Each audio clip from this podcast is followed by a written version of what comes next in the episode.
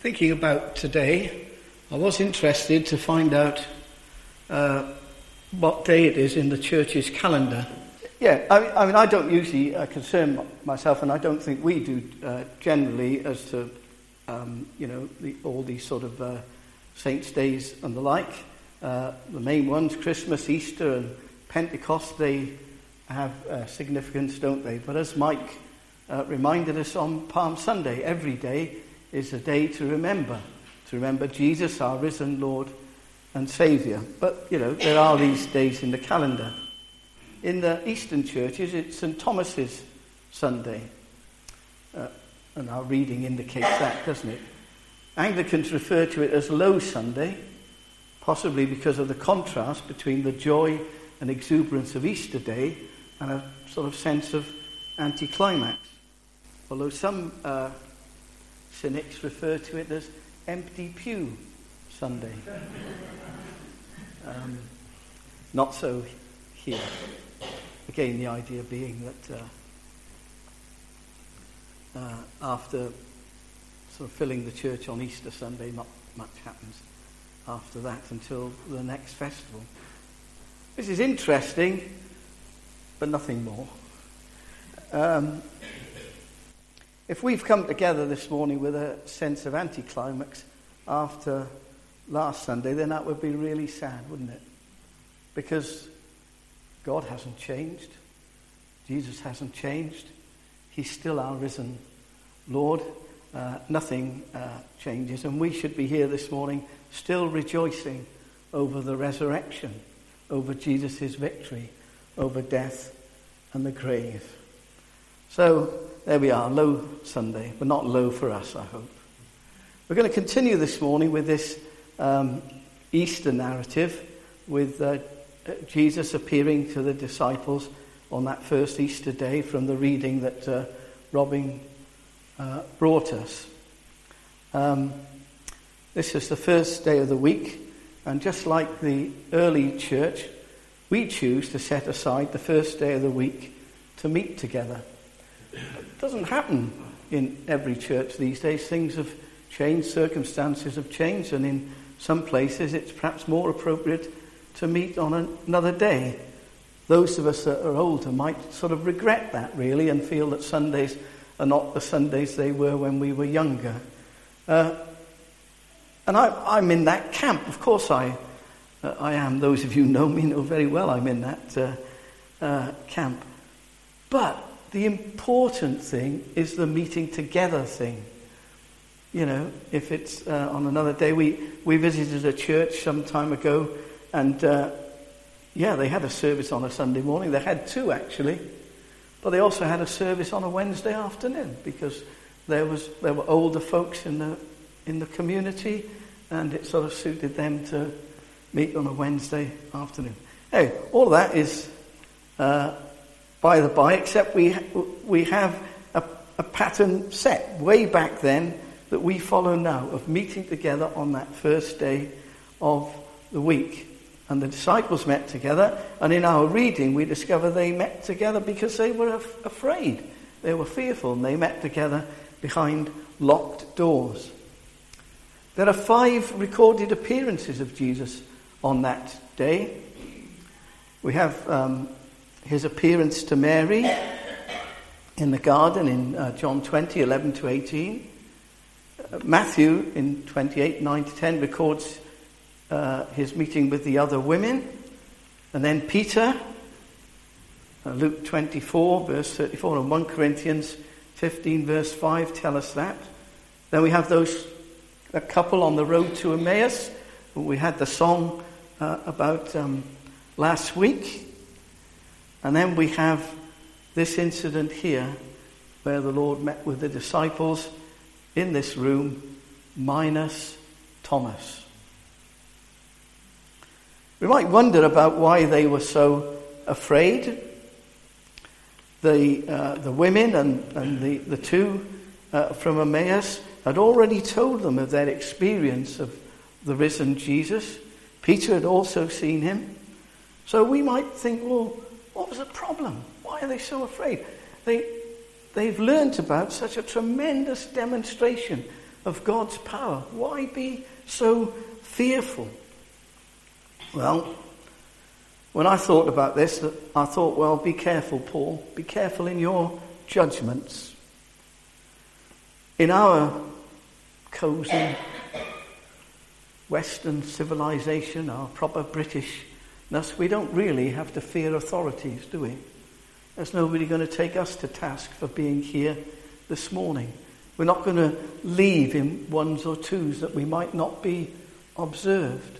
We, we have glass doors for folks to see what we're up to. There are folks in other parts of the world where that's not the case. Um, and so we weren't in the disciples' shoes, were we? We hadn't seen the uh, hatred of the chief priests and the elders and the Jewish council in its full force. We hadn't witnessed the might of the Roman army as it oppressed these people and exacted harsh punishments. So we, we can't judge, can we? Uh, we can only um, uh, uh, feel for the disciples in the circumstances that they found themselves. But then Jesus appears. He just appears. A locked door, but Jesus is there. Doors and walls don't um, keep him any anymore, and there he is in the midst of them, bringing words of peace. He brings them peace. That's a traditional greeting, of course, but he brings to them his particular peace. He doesn't rebuke them for hiding away, but he reassures them and speaks of the future when they would receive the Holy Spirit and would go on to preach the gospel of the good news. He was telling them about Acts, really, wasn't he? You know, what, uh, what, uh, you know all the things that would uh, take place as the church grew. And here he was setting the scene here with them. That's great, isn't it? It's, uh, it must have been such an experience to have, at one point, been so low as uh, Jesus' body was in a tomb with a great big rock in the way. And now there he is in the middle, midst of them. And, uh, but we've observed that this one disciple, Thomas, or um, Didymus, the Greek word, the twin, was missing. Now, I really don't want us to uh, spend time speculating where he might have been or what he might have been uh, doing. The point was he missed the blessing. Uh, we have to be careful sometimes, don't we, when we, when we read the scriptures, not to sort of see a lesson in everything. I've told you that before, I mean, about spiritualizing Abraham's big toe. But I cannot resist here when I see this to see a parallel. Sometimes there are circumstances that keep us away from the fellowship, from meeting together, from engaging together in the shared joys of worship, of being in the presence of the Lord, of encouraging one another, of praying together. And when we miss those times, when we're not there, we miss out on the blessings of those times. Now, there are different circumstances. Sometimes that, that's a case not out of choice. Um, but there are times perhaps when we choose to be uh, somewhere else, when our priorities are a little bit skewed, shall I say.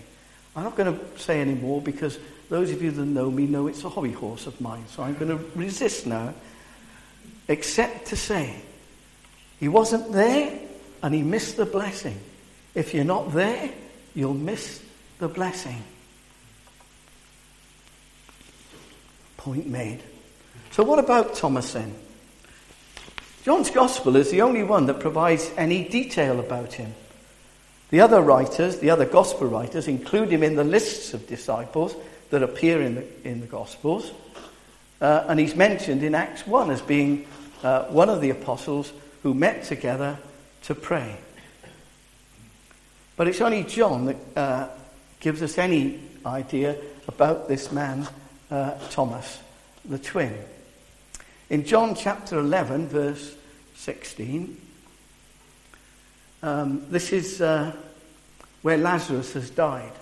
And Jesus is going to go to Bethany, and the disciples try to dissuade him because he would be in danger. And Thomas, in verse 16, says, Then Thomas, also known as Didymus, said to the rest of the disciples, Let us also go, that we may die with him. Uh, John MacArthur, in his book 12 Ordinary Men, that's a book about the disciples, 12 ordinary men, suggests that this shows that Thomas was something of a pessimist, a glass half empty sort of person. He was undoubtedly devoted to the Lord, and he was prepared to die with him.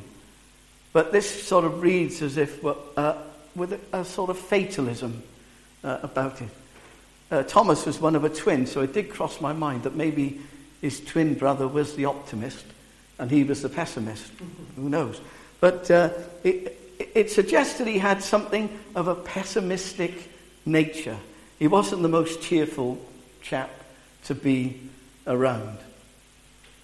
And then when we move on to John 14, when Jesus is uh, talking to the disciples about his leaving them, and uh, he says to them, you know, do not let your hearts be troubled. Believe in the Father, believe also in me and so on, the passage about in my father's house, uh, Thomas says to him, Lord, we don't know where you're going, so how can we know the way?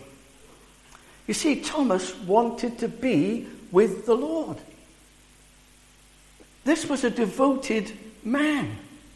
The Gospels don't tell us very much about him. We learn a lot about Peter, don't we? Quite a bit about John and so on. Thomas is one of those disciples that gets a few mentions, but they're very significant. This was a man who was devoted to the Lord. He wanted to be with him. And of course, in, uh, in that response, he asks exactly the right question. Because the Lord was able to say to him and the others, I am the way, the truth, and the life. No one comes to the Father except through me. So when we read those uh, uh, few references to Thomas, we scratch our heads a little bit about the contrast between a man who was ready to die with Jesus, who longed to be with Jesus, when the other disciples said to him, We have seen the Lord, he responds, Unless I see the nail marks in his hands and put my finger where the nails were and put my hands into his side, I will not believe. And this, of course, has earned him the nickname Doubting Thomas. There's a difference, you know, between, I'm sure you do know, one takes a bit of thought, between doubt and unbelief. Warren Wiersbe, in his uh, uh, commentary on John's Gospel, explains it like this Doubt says, I cannot believe there are too many problems. Unbelief says, I will not believe unless you give me the evidence I ask for. Perhaps we find it difficult to understand Thomas's reaction given his own experience of Jesus and the testimony of the disciples. The word for told in verse 25 means they kept saying to him. They didn't let it rest, you know, they, they were um, as you could imagine, they would have been. They were enthusiastic about their encounter with the Lord. But it didn't wash with Thomas. I'm sure we all experience that. I certainly do. Sometimes the cares of life crowd in and we lose sight of the Lord. Our faith is sometimes strong and other times weak. So it's not for us to judge Thomas. Clearly, his character, perhaps that of the, the pessimist, and the circumstances of what had taken place had overwhelmed him. And so it became difficult for him to believe without actually seeing the Lord. So we move on to today, if you like, one week later, Low Sunday. The scene is set. The disciples again are together in the same place. But this time, Thomas is there. Has he learnt the lesson? That by removing himself from the others, he had lost something, he had missed something. Again, the doors are locked, and Jesus just appears among them. And this time, his attention is focused on Thomas. Put your finger here. See my hands. Reach out your hand and put it into my side. Stop doubting and believe. Jesus was gentle with Thomas. He was kind with him. I wonder how you and I, in a similar situation, might have been. Why didn't you believe me? What's wrong with you? Didn't you see enough of me? What about what all the others told you? Why wouldn't you believe them? But no, there was no rebuke for his lack of faith, but he simply off- was offered the evidence he looked for.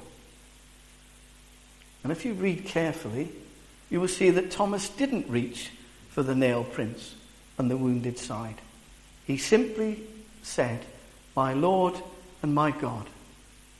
His response was prompted by seeing and hearing the risen Jesus.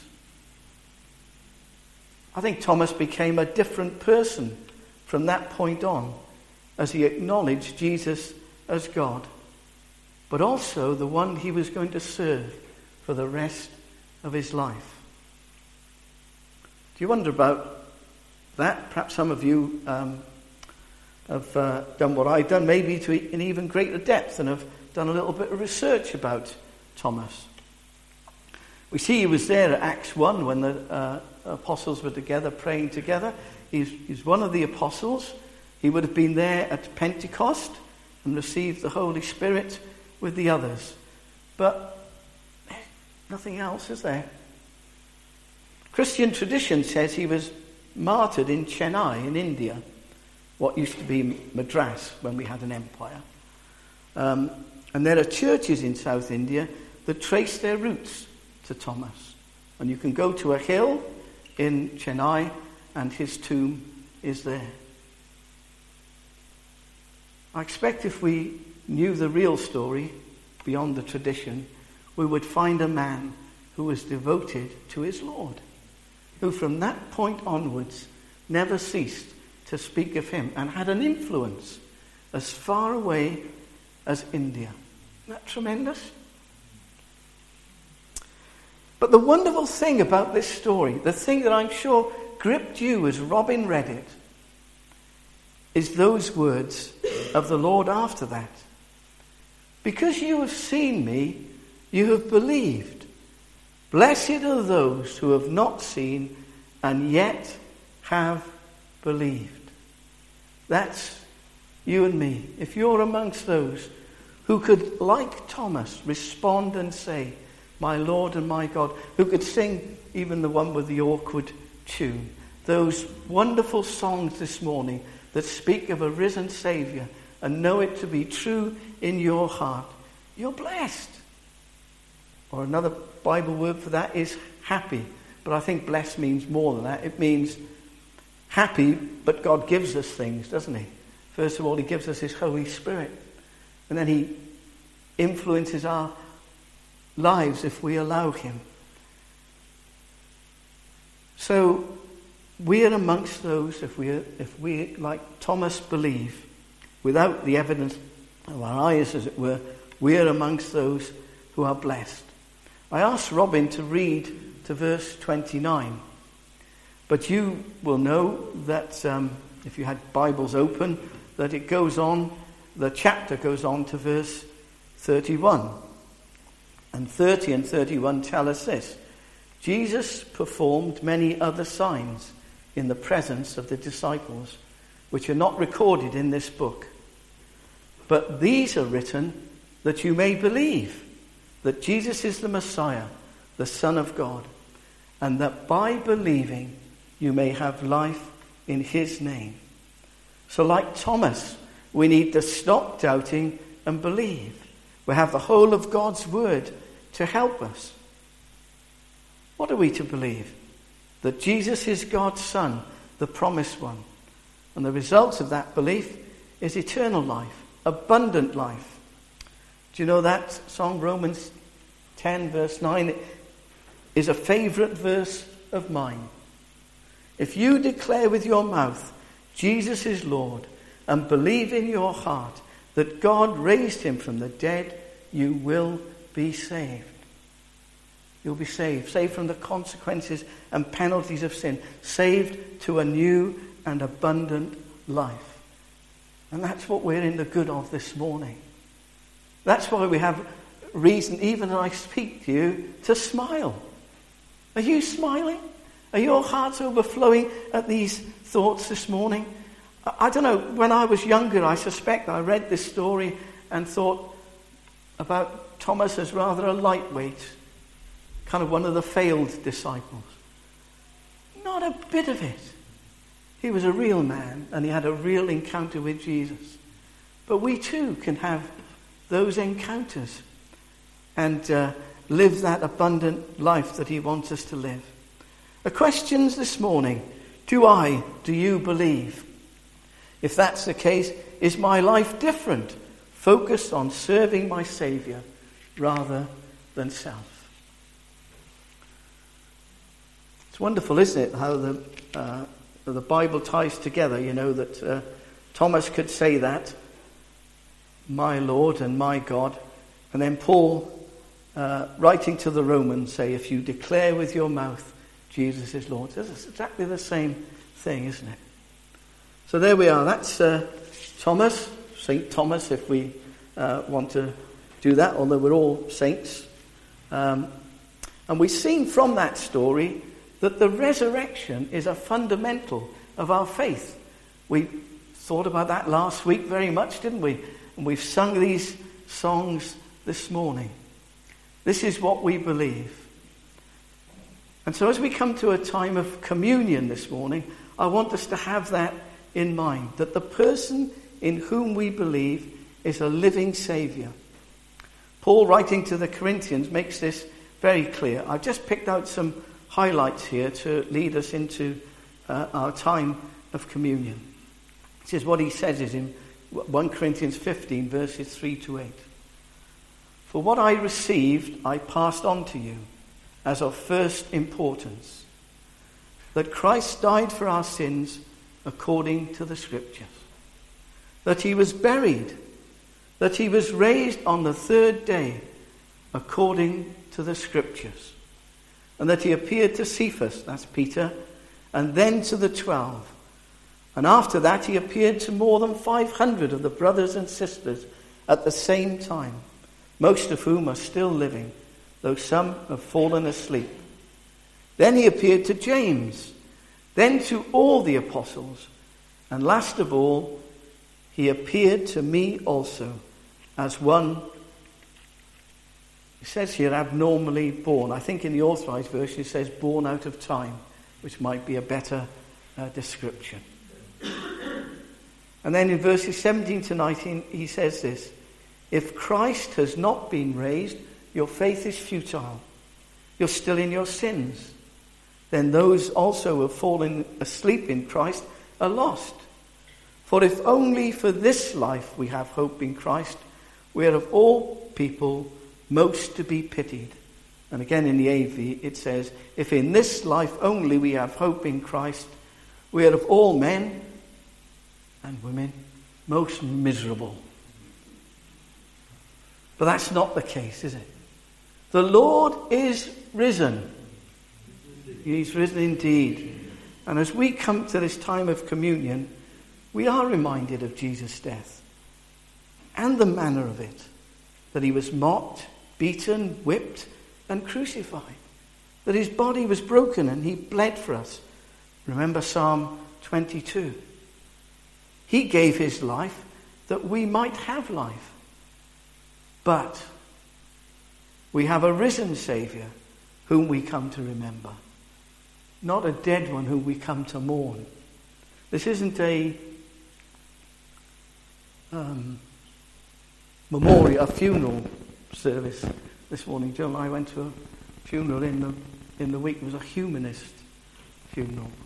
Very little, there was no hope. Was quite a difficult thing. Sad. But we have a risen Saviour who we've come to remember. We're not miserable because the Lord is risen. It's a simple meal, and yet it's a feast. It's solemn. But as we share it together, we look forward to a time of real joy, to a heavenly banquet with the Lord. So we're going to um, uh, share in communion together now. Before that, we're going to sing the song, Oh, to see